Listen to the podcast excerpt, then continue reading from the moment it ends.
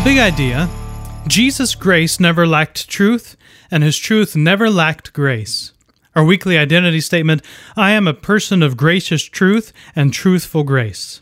And our memory verse, Luke chapter 6, verse 43 through 45, "No good tree bears bad fruit, nor does a bad tree bear good fruit. Each tree is recognized by its own fruit. People do not pick figs from thorn bushes or grapes from briars. A good man brings good things out of the good stored up in his heart, and an evil man brings evil things out of the evil stored up in his heart, for the mouth speaks what the heart is full of." Ephesians 2, verse 1 through 10. To spend a week focusing on grace and truth without covering Ephesians 2, 1 through 10 would be like talking about baseball and not mentioning Babe Ruth. So, we must dig into this passage so that our understanding of grace is as fully informed as it ought to be. Maybe not fully, but at least initially formed. Ephesians 2, verses 1 through 10.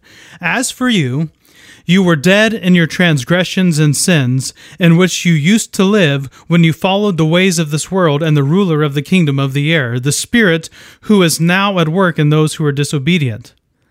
All of us also lived among them at one time, gratifying the cravings of our flesh and following its desires and thoughts. Like the rest, we were by nature deserving of wrath.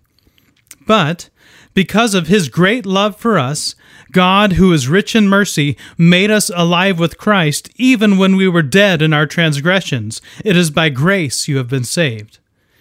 And God raised us up with Christ and seated us with him in the heavenly realms in Christ Jesus, in order that in the coming ages he might show the incomparable riches of his grace expressed in his kindness to us in Christ Jesus. For it is by grace you have been saved through faith, and this not from yourselves. It is the gift of God, not by works, so that no one can boast.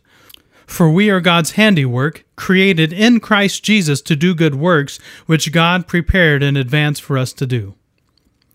We are God's handiwork. I'm seeing that in a new way in light of the context of grace. While we typically use this verse to substantiate our preordained purpose, I think that may be missing the point. How does your understanding of verse 10 change in light of the context of defining grace? "Not by works, so that no one can boast, for we are God's handiwork."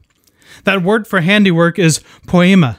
It means that which has been made, work, or the works of God as the Creator.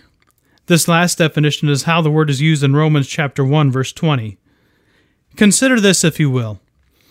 Could it be that Paul isn't talking so much about those special and unique purposes that God created us for, as we so often think when we read this verse?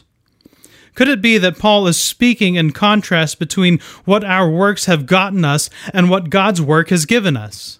He does, after all, speak of how we are created in Christ Jesus to do good works. Being created in Christ Jesus would seem to indicate our salvation through the work of Christ. And if we are the work of God created in Christ Jesus, wouldn't that be referencing God's grace?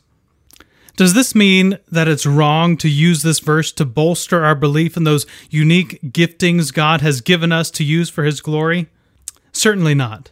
We are all uniquely gifted and talented.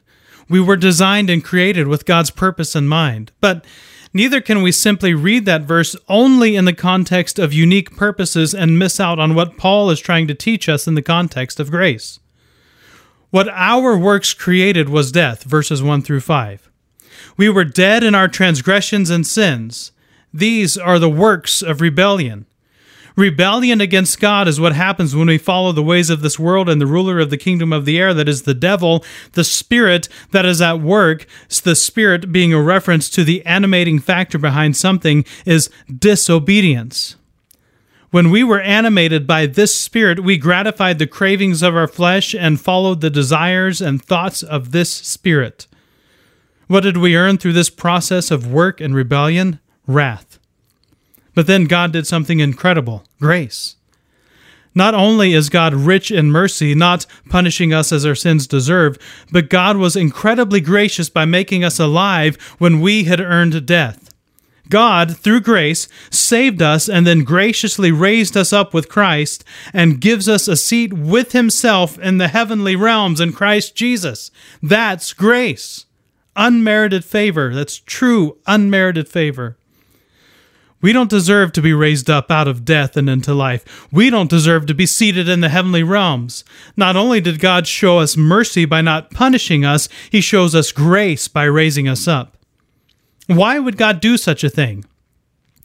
So that he can show just how radical and abundant and extreme and overflowing and unending and extravagant his grace is to us.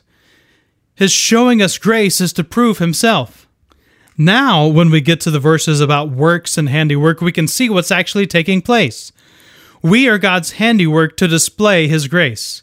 By being recipients of God's grace created in Christ Jesus, we are now a masterpiece to be put on display for people to see God and his grace poured out to us through Jesus.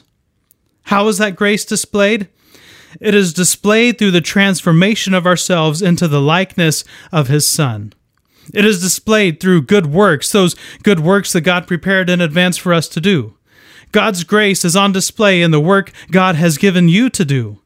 God's grace is on display right now through me as I write this to you. These are not words and understanding that I have come to by my own means. It is understanding that God has given me to pass on to you so that his grace would be on display through the work of writing these words.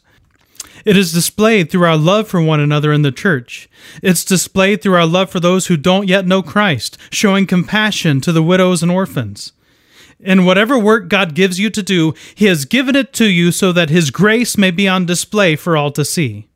So, in that sense, we are very much that masterpiece, that work of art. God has been weaving us together. He has been sculpting us. He has been spinning us on the potter's wheel. He has been painting a masterpiece of his grace into our lives so that through our lives, he and his grace may become brightly visible to all who see. Is God's grace on display in your life today? Do people look at your transformation and see the power of God at work in the change? Do people see the motives of your heart changed and the ambitions of your life reoriented around God's mercy and compassion? Our daily scripture focus, Ephesians 2, verses 8 through 10. For it is by grace you have been saved through faith, and this is not from yourselves, it is the gift of God, not by works so that no one can boast. For we are God's handiwork, created in Christ Jesus to do good works, which God prepared in advance for us to do. As we wrap up, I encourage you to take a few minutes to think and pray through a few things. First, conceptualize. Take a minute and imagine yourself as a piece of clay. You are misshapen, a heap of nothing. You're in a pile of other lumps of clay. Together, you are all nearly identical. Now, imagine God as a potter lifting you up out of the heap and placing you on the potter's wheel. See him begin to shape you and mold you into something to be used for his purposes. And now, see the vessel he shaped you into being filled with him and his grace to overflowing. Second, reflect. Think about God's grace in your life. Have you tried to earn it? Have you tried to prove that you're worthy of it?